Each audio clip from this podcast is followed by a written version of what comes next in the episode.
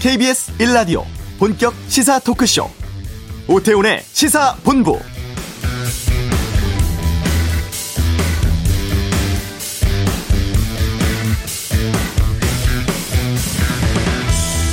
수도권 거리두기 2단계를 유지하기로 했습니다. 대신에 최근 집단 감염 이어졌던 사우나, 한증막, 에어로빅, 줌바 댄스와 같은 단체 운동 시설은 문을 닫는 등 정밀 방역 강화하기로 했죠. 수도권 제외한 전국은 일괄해서 1.5단계로 올리고 부산, 강원 영서, 경남, 충남, 전북 다섯 곳은 2단계 격상 적극적으로 추진하기로 했고 이미 올린 곳도 있습니다. 적용 기간도 좀 차이가 있는데요. 수도권은 내일부터 일주일간 적용을 하고 어, 비수도권은 14일까지 2주간 합니다. 이번 주 목요일 12월 3일에는 대입 수학 능력 시험이 있습니다. 이 날짜도 2주간 연기 끝에 잡은 거고 정말 올 한 해 코로나19 사태로 학교 가기도 힘들었습니다. 우리 수험생들 어려운 해 보냈는데 끝까지 좀 신경 써야겠습니다. 오태훈의 시사본부 잠시 후 이슈에서 대입 수능 어떻게 준비하고 있는지 알아보겠습니다. 경제브리핑 사상 최고치 기록하고 있는 주식시장 내년 전망은 어떤지 좀 알아보겠고요. 2박 3일간의 일정 마치고 돌아간 중국 왕이 외교부장의 방한활동 2부 외교전쟁에 살펴보겠습니다. 월요일 시사고말리 윤석열 총장 운명의 한 주입니다. 집행정지 등 재판 결과 전망해보고 3차 재난지원금 등 다양한 정치 이슈에 대해서 정리해보는 시간 갖겠습니다. 오태훈의 시사본부 지금 시작합니다. 네, 코로나19 3차 대유행 속에 시험 치르는 수험생들 아, 안전도 걱정이 되고 또 여러 가지 대책들도 철저히 준비를 해야 했을 것 같습니다. 아, 좀 말씀을 나눠보겠습니다. 서울시 교육청 조희연 교육감 연결돼 있습니다. 안녕하십니까? 예, 안녕하세요. 예. 예.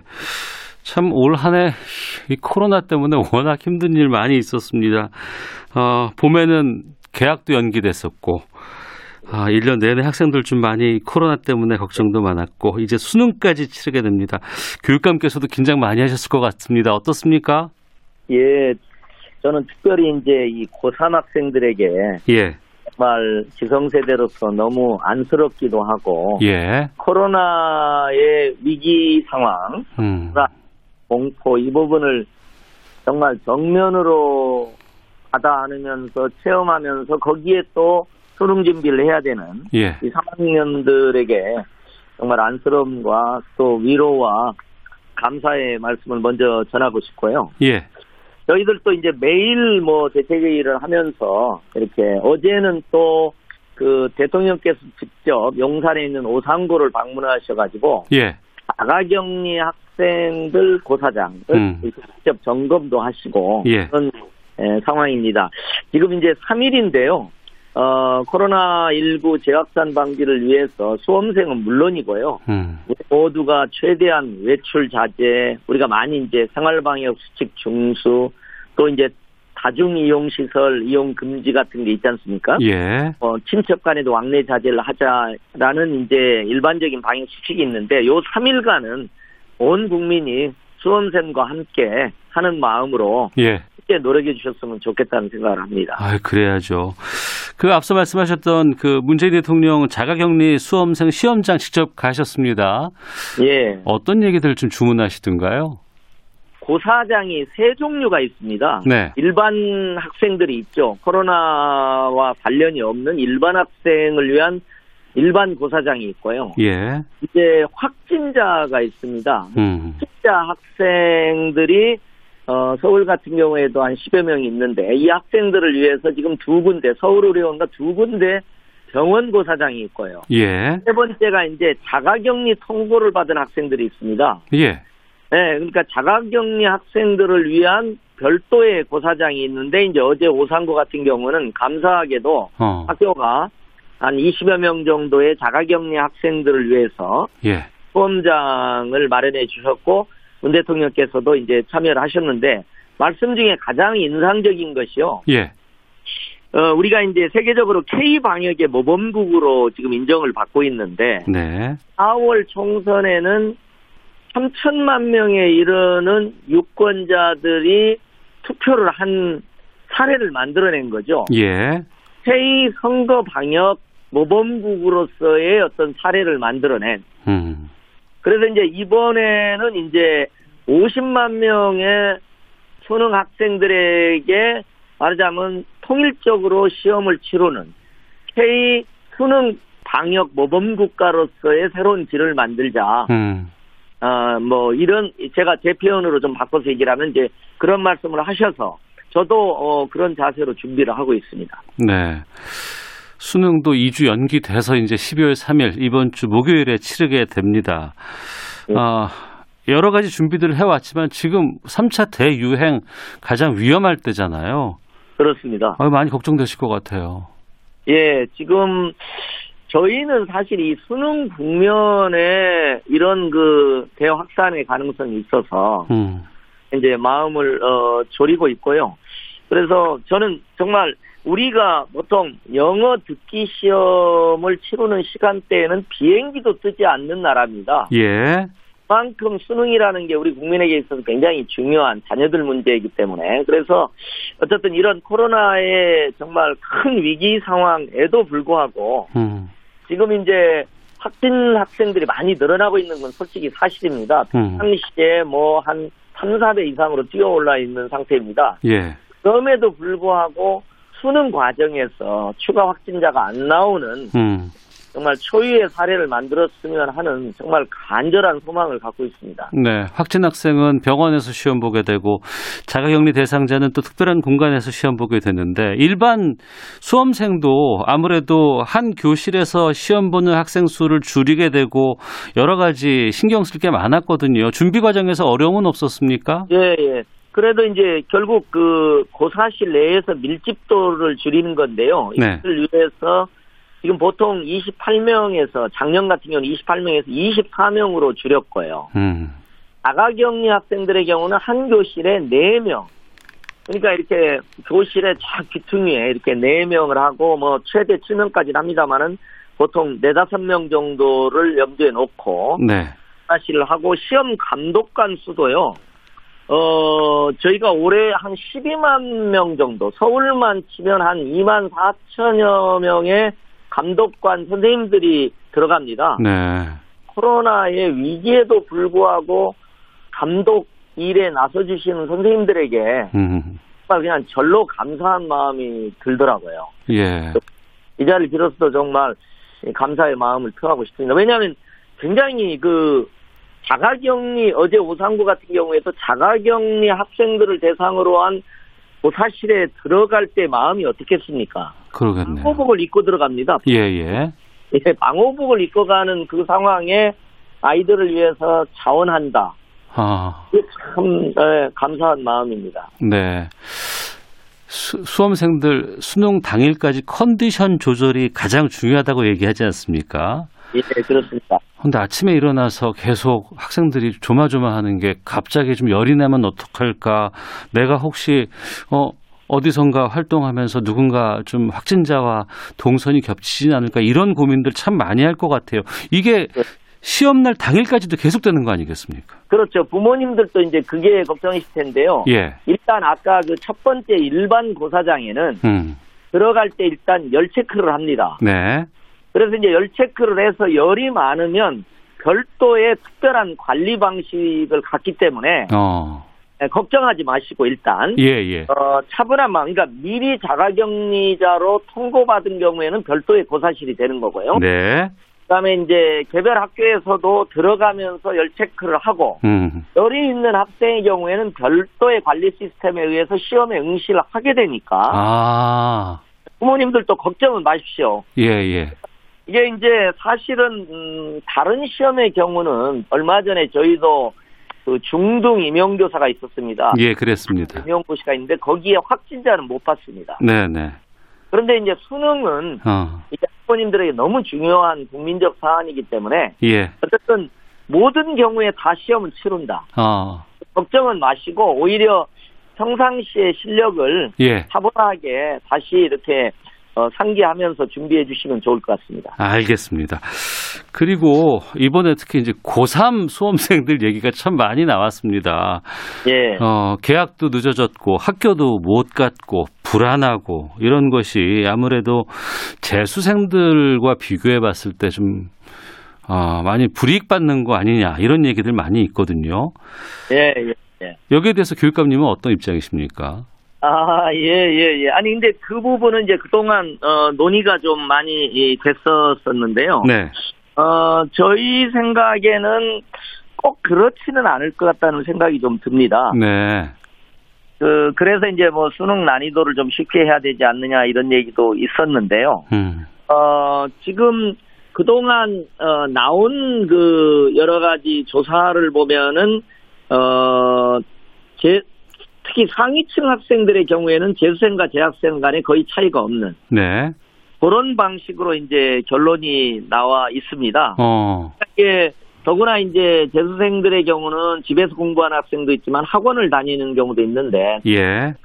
전체적으로는 어 그런 재수생과 재학생 간의 그 뭐 불평등이라고 할까요? 예. 차 그렇게 크지는 않지 않겠느냐 어. 이렇게 저희는 이제 예상을 해보고 또 그렇게 기대를 하고 있습니다. 예, 알겠습니다. 그리고 이번에 수험생들 다 마스크 쓰고 시험 봐야 되잖아요. 네 그렇습니다. 그리고 책상에 다 칸막이 되어 있다고 들었습니다. 이게 좀 불편하다라는 얘기들 나오는데 현장에서 보시기엔 어떻습니까? 예, 어제 이제 문 대통령이랑 같이 이제 그 직접 점검하시는 걸 저도 옆에 있었는데요. 네. 그, 물론 이게 약간 불편함이 있는 건 사실입니다. 왜냐하면 이게 시험지가 큰데 음. 양쪽으로 펼쳐보기도 하고 그래야 되는데 이제 그러기에는 조금 어려움은 있는데 네. 이 앞에 책상 앞에 이렇게 가림막이 있고 가림막 아래 어 약간의 틈새가 있어서 어. 이게 아래 부분에 이제 큰 시험지의 아래 부분을 쓸 때는 예. 이게 그 틈새로 이렇게 앞으로 시험지를 어 내면서 쓸 수 있게 아, 그 공간이 있군요, 그 밑에. 예 최대한 그런 그 어, 준비들을 했기 때문에 네. 뭐 약간의 불편함을 어. 어, 이렇게 감수하면서 보시면 뭐 크게 무리는 없지 않을까 싶습니다. 알겠습니다. 목요일 시험 끝나고 나면은 학생들 1년 동안 너무 맘 졸였다가 홀가분한 마음에 어디 가보고 싶기도 하고 친구들도 좀 만나고 싶기도 하고 놀러 다닐 생각 할 것 같아요. 예. 또 시험 끝난 그 고생해 주신 교직원 분들께서도 여러 가지 좀 방역 대책 같은 거 필요할 것 같은데 여기에 대해서 좀 말씀 주시죠. 예, 예, 예. 그래서 이제 이와 관련해서는 저희가 앞서도 말씀드렸습니다만은 감독에 나서 주시는 선생님들께 네. 너무 감사한 마음이고요. 다행히 이제 저희 서울시의 경우는 서울시와 교육청의 협, 협력이 잘 돼서 음. 서울만 해도 2만 4천여 분의 선생님들이 감독에 나서시는데 이분들 중에 원하는 분이 있으면 검사를 받으실 수 있도록 어. 진단 검사를 어, 무료로 받으실 수 있도록 네 개의 선별 진로소를 설치하기로 되어 있습니다. 저희 서울시 교육청을 포함해서 네. 네 군데의 에, 이게 저희 지역청을 포함해서 네 군데의 선별 진로소를 지금 설치되어 있습니다. 그래서 금요일 수능 끝난 금요일과 토요일 에, 뭐 선생님들 중에 조금이라도 불안함이 있으시면 음. 이번 주에 어, 진단을 한번 해보셔도 좋을 것 같고요. 예. 이 자리에 들어서 2만 4천 명에 해당하는 그, 이 선생님들에게 이렇게 무료 진단 서비스를 제공해 준 서울시에 그리고 또 보건소에도 이렇게 감사를 드립니다. 예. 고3 학생들은요, 어떡할까요?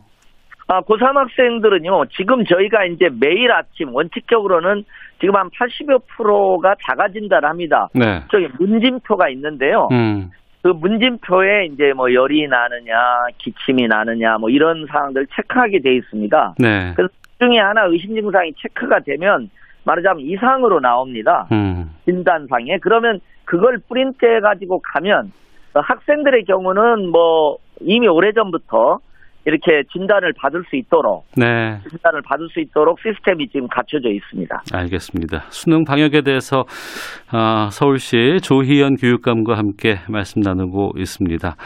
6년 반 동안 서울시 교육청 이끌어 오셨습니다. 예. 가장 큰 위기의 순간이 올해가 아니었을까, 지금의 코로나 상황이 아니었을까 싶은데 이 코로나19 바이러스가 우리가 평소에 놓치고 있는 것들, 소외되어 있는 분들에게 더 아프다고 얘기가 많이 나옵니다. 그 중에 하나가 이제 원격 수업에서 원격 수업 자체의 질은 높인다고는 하지만 정작 학 학교가 아닌 집에서 이걸 수업할 때 어려운 분들 있고 또 네. 부모가 챙겨주지 못하는 학생들은 좀 소외되는 부분도 있고 어떤 학생들은 오히려 또 사교육 통해서 더 실력이 향상되고 이런 교육 격차가 드러난다라는 지적도 나오거든요. 여기에 대해서는 어떻게 생각하십니까? 예, 예. 그 점이 저희가 코로나 국면을 경고하면서 가장 고민하는 주제고요. 예. 특히 이제 교육청에서 최대로 보완하려고 노력하고 있는 점입니다. 그러니까 어 말하자면 저소득층 가정의 교육 공백이라든지 또 교육 격차 심화라든지 그다음에 학습이 느린 학생들이 더 맞아 학습에 어려움을 겪는다든지 하는 문제들 그리고 기초학력 부진 문제라든가 이런 게 있습니다. 그래서 어 저희가 어쨌든 교육청이 할 수 있는 최대 방식들을 다 동원해서 네. 그러니까 이제 예를 들면 1학기 때는 서울에 한 5만 2천 명 정도의 법정 저소득 학생이 있는데요. 그 학생들에게 이제 서울시하고 25개 구청과 협력해서 노트북이나 패드를 device를 제공한다든지 네. 최근에는 어 일종의 사범대생들과 함께 음. 어 2대1, 3대1, 1대1 이렇게 매칭해서 어려운 학생 학습 부진을 겪는 학생들에게 이렇게 에, 어, 보조 서비스를 제공한다든지 네.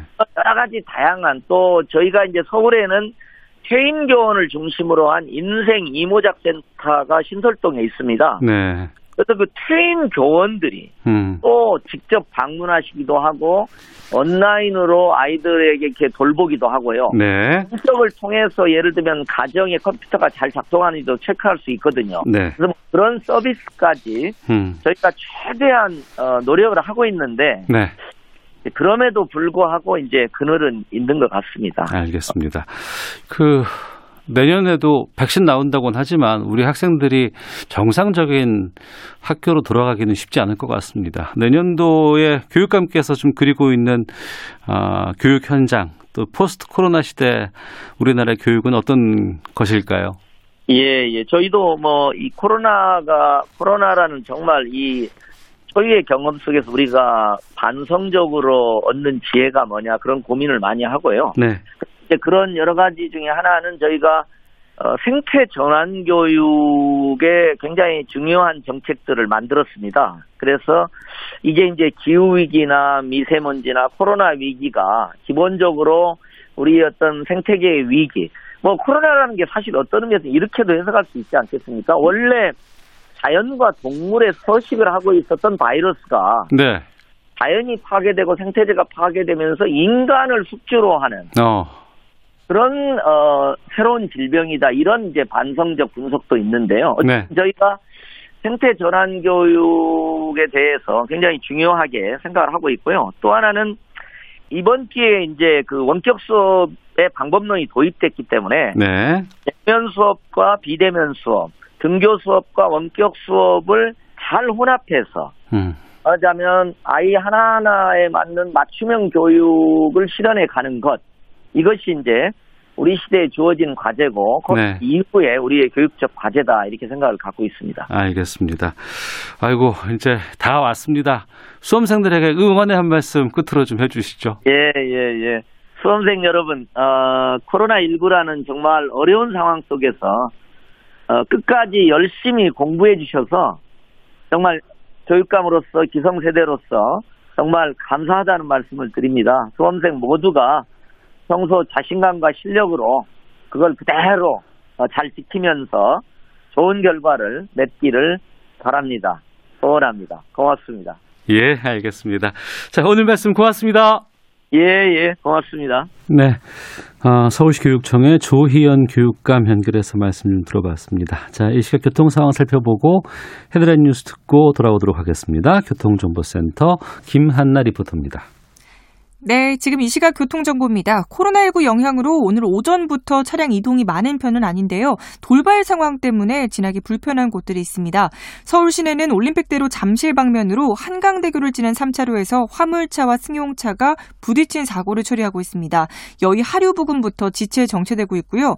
북부간선도로 구리 쪽은 묵동 부근 2차로에서 도로 보수 작업을 하면서 하월곡 램프부터 묵동 쪽으로 영향받고 있습니다. 고속도로도 곳곳에서 작업이 진행되고 있는 있는데요. 중부고속도로 남이 방면은 하남 만남의 휴게소에서 동서울 요금소 사이 1차로입니다. 가드레일 설치 작업을 하고 있어서 1km 구간 정체되고 있고 호남고속도로 순천 쪽으로는 옥과 부근 2km 정체가 작업 때문입니다. 또 청주 영덕고속도로는 청주 방면으로 내서 4터널 부근에서 비탈면 보수 작업을 하고 있어서 1km 이동이 어렵습니다. KBS 교통정보센터였습니다. 코로나19 신규 확진자가 438명 발생했습니다.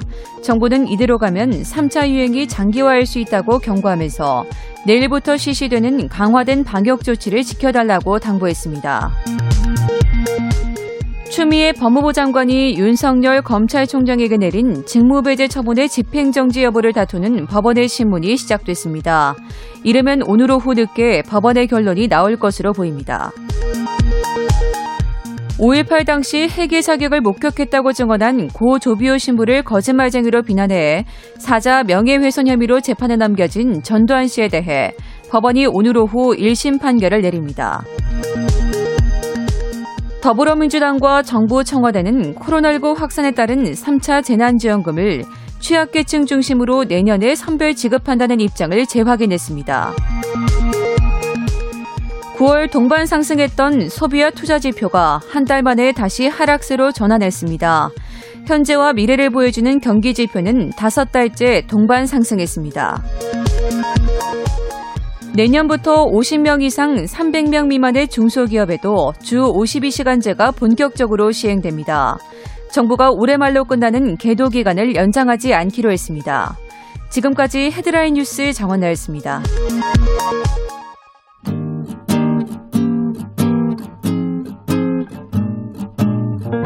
KBS 1라디오 오태훈의 시사본부 여러분의 참여로 더욱 풍성해집니다. 방송에 참여하고 싶으신 분은 문자 9730번으로 의견 보내주세요. 짧은 문자는 50원, 긴 문자는 100원의 정보 이용료가 붙습니다. 애플리케이션 콩과 마이케이는 무료고요. 시사본부는 팟캐스트와 콩, KBS 홈페이지를 통해 언제나 다시 들으실 수 있습니다. 많은 참여 부탁드려요. 네, 월요일 알기 쉽게 경제 뉴스 풀어드리는 시간입니다. 경제 브리핑. 참 좋은 경제연구소 이인철 소장과 함께합니다. 어서 오세요. 예, 안녕하세요. 예. 지금 증시가 난리라고 들었습니다. 그렇습니다. 2,600선을 넘어서 사상 최고치 갈아치우고 있다면서요. 그렇습니다. 오늘 아마 한 뭐 소폭 조정을 받아도 여전히 2,600선을 넘어섰습니다. 네. 전고점이 2018년 1월에 2,598. 음. 이게 전고점이었거든요. 네. 이 지수를 지난주에 단숨에 갈아치운 겁니다.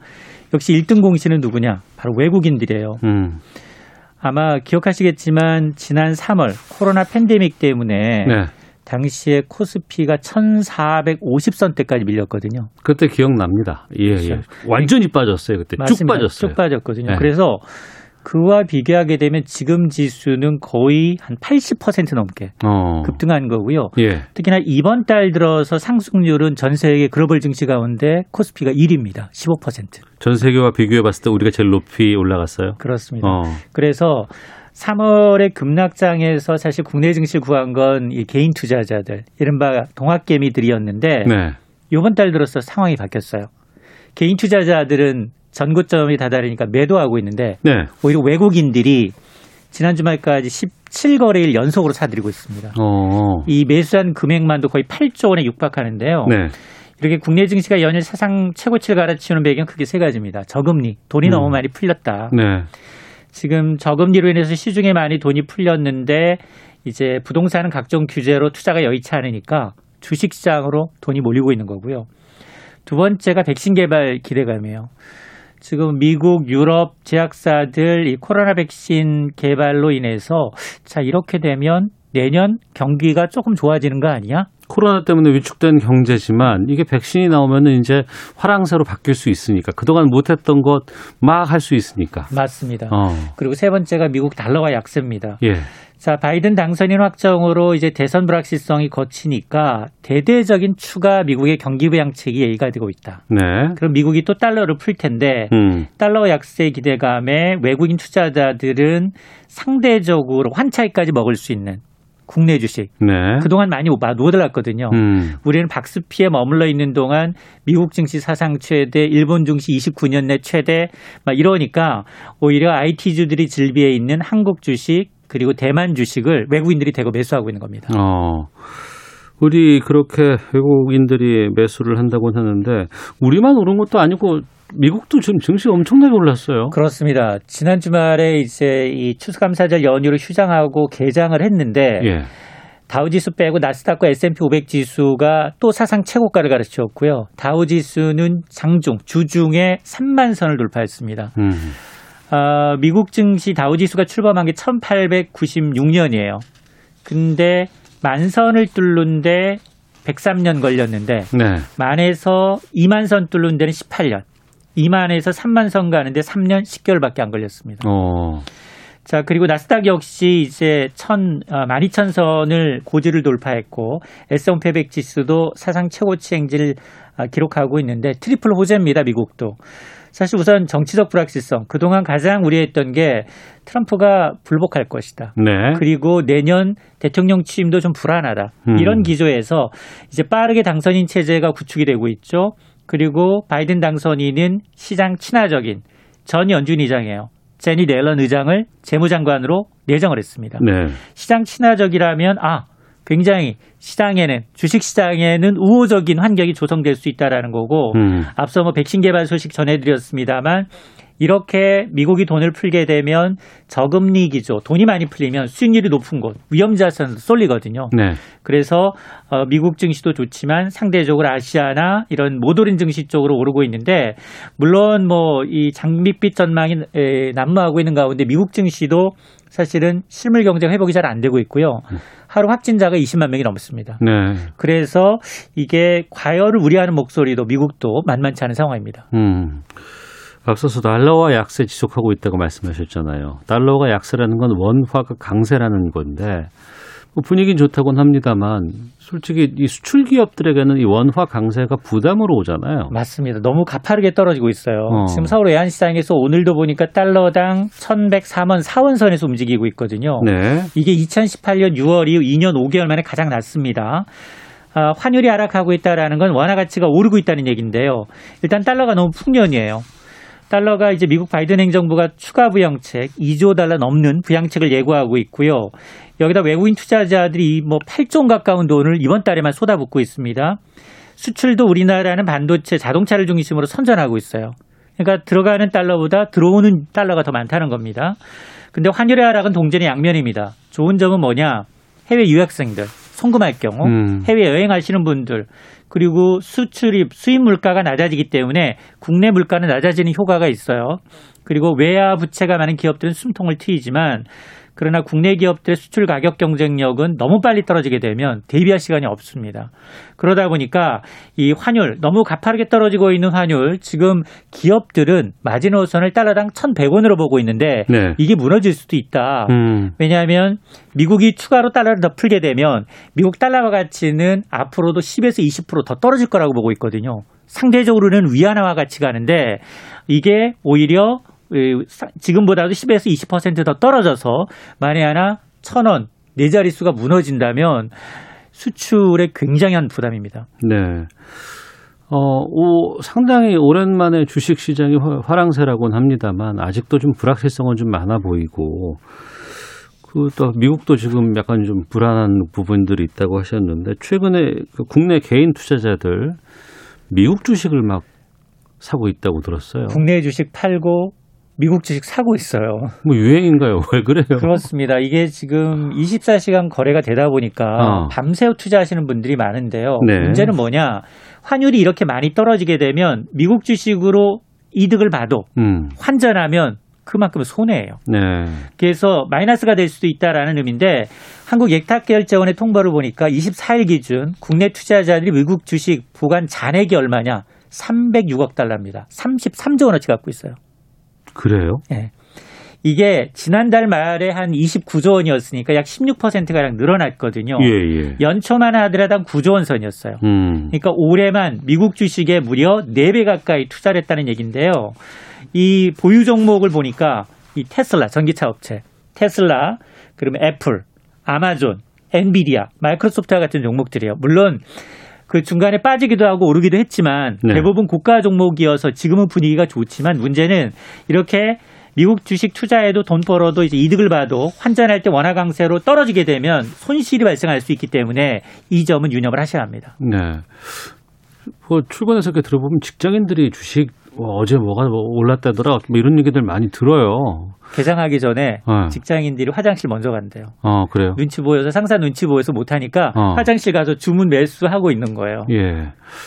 그게 이제 그만큼 관심들이 높다는 얘기일 수는 있지만 또 이게 너무 과열되는 건 아닌가 생각이 좀 들기도 하고 게다가 지금 뭐, 어, 뭐 어떤 일부 기업들 화랑세라고는 하지만 정작 이 코로나 때문에 실물 경제는 상당히 지금 위축돼 있는 안 좋은 상황 아니겠습니까? 맞습니다.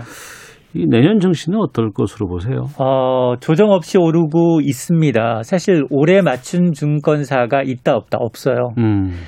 정확하게 이제 1년 전 증권사들이 내놓은 전망치를 한번 따져봤어요. 샅샅하게. 네. 어, 지난해 말 이제 2020년 증시 전망을 보면 국내 증권사들 코스피 하단은 1850에서 2050. 음. 근데 이미 우리 1450선까지 뚫었잖아요. 네.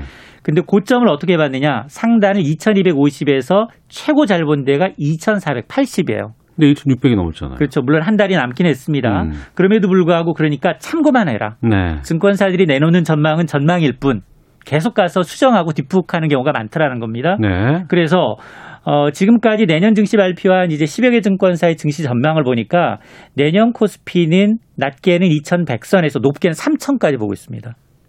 평균적으로 따져봤더니 한 2,750에서 2,800선까지는 가지 않겠느냐. 네. 지금 수준에서 10% 정도 더 수익률을 기대해 볼 수 있다라는 건데요. 물론 뭐 미국의 추가 부양책, 백신 개발 기대감, 뭐 이런 경계 기대감이 반영이 돼 있습니다. 그럼에도 불구하고 지금 생산 좋지 않고요. 소비도 별로입니다. 음. 투자도 썩 나아지지 않고 있어요. 실물 경제가 여전히 부진한 가운데 주가만 너무 많이 뛰었다라는 데 대해서 우려의 목소리는 여전합니다. 네.